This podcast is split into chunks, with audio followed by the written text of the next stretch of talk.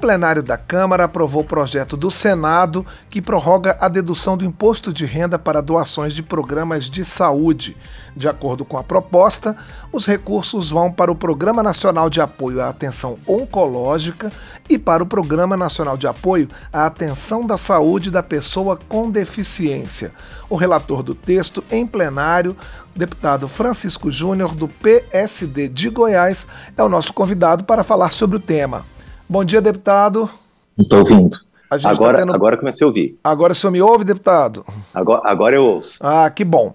Então, eh, bom dia, muito obrigado por estar presente aqui com a gente no painel eletrônico. Ah, e eu gostaria que o senhor explicasse, em primeiro lugar, como é que funciona essa dedução com possibilidade, essa doação com possibilidade de dedução para o imposto de renda para esses programas de saúde. Bem, primeiro, um bom dia a todos que nos acompanham aí pelo sistema de comunicação da Câmara, dos deputados. É, bem, é o seguinte, é, é uma lei, essa lei que nós aprovamos ontem, ela prorroga a vigência, né? Ela já estava em vigor, ela entrou em vigor em 2012, é, com a lei 12.715.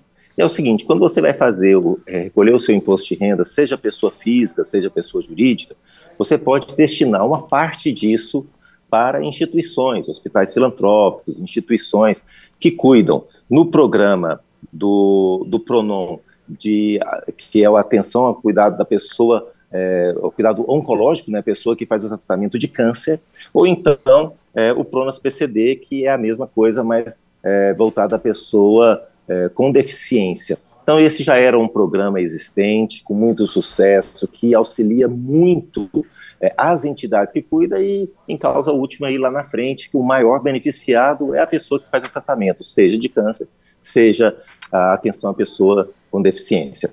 É, essa, essa lei já foi prorrogada uma vez, e aí veio a pandemia. No meio da pandemia, acabou a sua vigência, em 2020 e 2021, para quem faz a doação pessoa física e pessoa jurídica.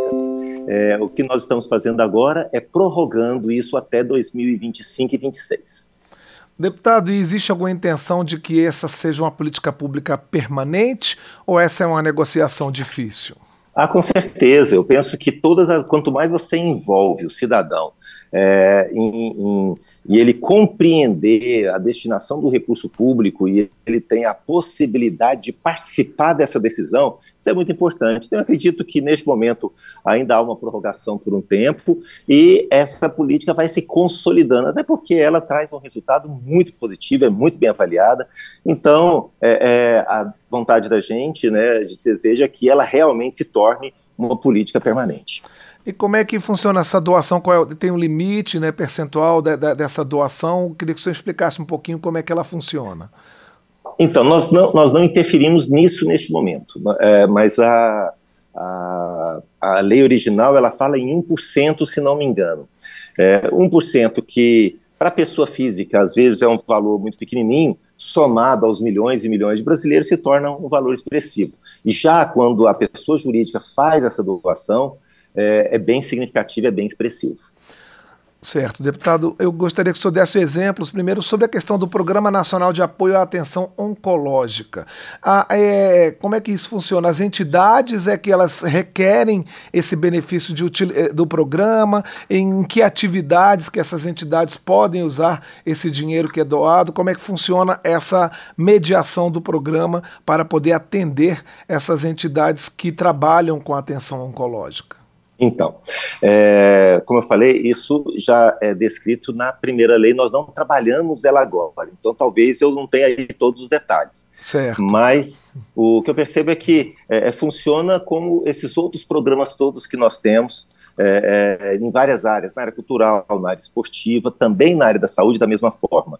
É, é necessário o cadastro, cumprir as exigências necessárias, isso sempre é, acompanhado e regulamentado pelo órgão do governo que vai fazer a contribuição. No caso aqui, a doação é parte da Receita Federal, mas tudo é acompanhado aí pelo Ministério da Saúde, é, na, na execução, na, no acompanhamento da execução, é, de fato, do que vai ser investido.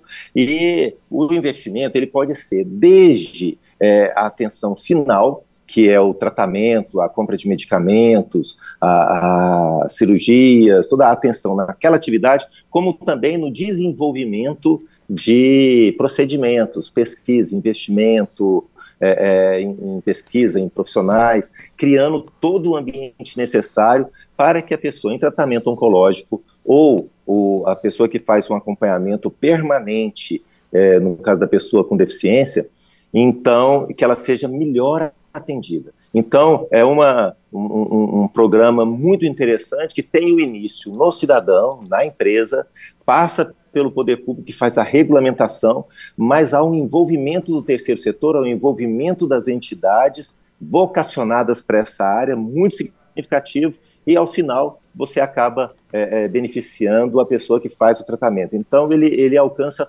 toda a cadeia da sociedade, por isso é um programa tão bom e foi aprovado por unanimidade, da forma que foi ontem, é, com o apoio de todos. Inclusive, é importante eu dizer também que o projeto que nós aprovamos, o texto que nós aprovamos, veio do Senado e foi é, apresentado pela senadora Mara Gabrilli.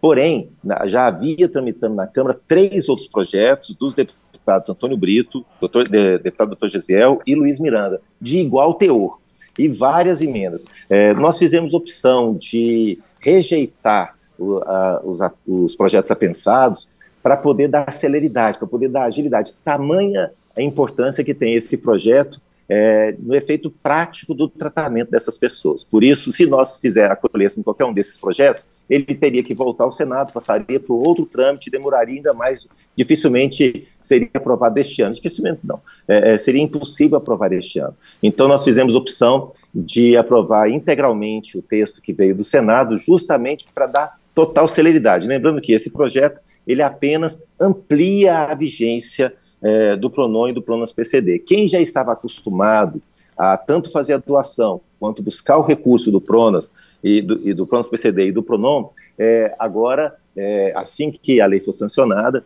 poderá retomar a mesma prática, não houve nenhuma alteração na, na lei 5.307, perdão, não é a lei, é, a lei anterior, a lei do 12.715 de 2012.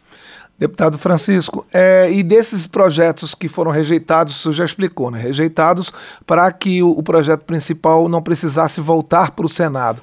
Tem alguma questão lá que, que possa, enfim, o senhor vê que futuramente possa ser aproveitada, possa ser é, aprovada e incorporada a, a, a essa prática de doações? Todo projeto sempre pode ser melhorado. Né? Neste, é, esse aqui atende perfeitamente é, é, da forma que vem sendo executado o programa. Agora, é natural que os deputados podem melhorar, aprimorar, e um aspecto desse é justamente é, é torná-lo um, um, um, programa permanente, seria é, é, talvez a, a, intervenção mais necessária que eu, que eu diria hoje. Mas o programa vem funcionando bem, pode ser aprimorado naturalmente, é, esses projetos podem ser apresentados, podem aprimorar ao longo do tempo, mas é, a criação do programa ela tem necessariamente ter uma origem do executivo. No caso nosso aqui, a gente pode realmente melhorar, mas neste momento ele funciona bem e a necessidade agora é prorrogar o prazo de vigência. Deputado, só para a gente encerrar nossa entrevista, o senhor falou que esse, é, esse, esquema foi bem avaliado, né? Essa questão de doações que podem ser deduzidas do imposto de renda para esses dois programas foram bem avaliadas. Senhor imagina que tenham outros programas de outras áreas que podem ser criadas? Existem áreas que o senhor é, imagina que possam ser beneficiadas por, é, por essa prática? Ah, sim, sim. É, por exemplo, a, a, nós podemos fazer uma, uma, extensão muito mais ampla com relação ao, ao recurso é, do imposto de renda. É, quando o cidadão ele vai recolher o seu imposto, ou o mesmo imposto que é retido em fonte, é, é fundamental que ele tenha essa liberdade de participar e direcionar para onde ele quer que seu recurso seja aplicado. Aí nós temos é, é, programas que podem é, avançar bastante na área cultural, na área esportiva, em outras áreas de atenção. Vou citar, por exemplo, a, a atenção à pessoa com dependência química, que é todo um, um, a, a um, crescimento muito grande no país hoje e há um envolvimento muito grande das comunidades terapêuticas. Hoje elas já podem receber, mas não dessa forma. Então existem vários outros programas, várias outras áreas de, de que, a, que a população é, havendo fundamento legal, com certeza ela vai se envolver e vai querer participar destinando recurso. Nós conversamos com o deputado Francisco Júnior, do PSD de Goiás, que foi o relator do projeto aprovado no plenário da Câmara, que prorroga a dedução do imposto de renda para doações para programas de saúde, programas que atendem a oncologia e as pessoas com deficiência. Deputado, gostaria mais uma vez de agradecer a sua participação aqui no painel eletrônico e os seus esclarecimentos sobre essa proposta que foi aprovada. Eu que agradeço a oportunidade de estar aqui, estou sempre à disposição e aproveito para desejar a todos aí um excelente fim de ano e vitória para nós hoje aí no Jogo do Brasil. Um abraço a todos. Tomara, deputado, um abraço.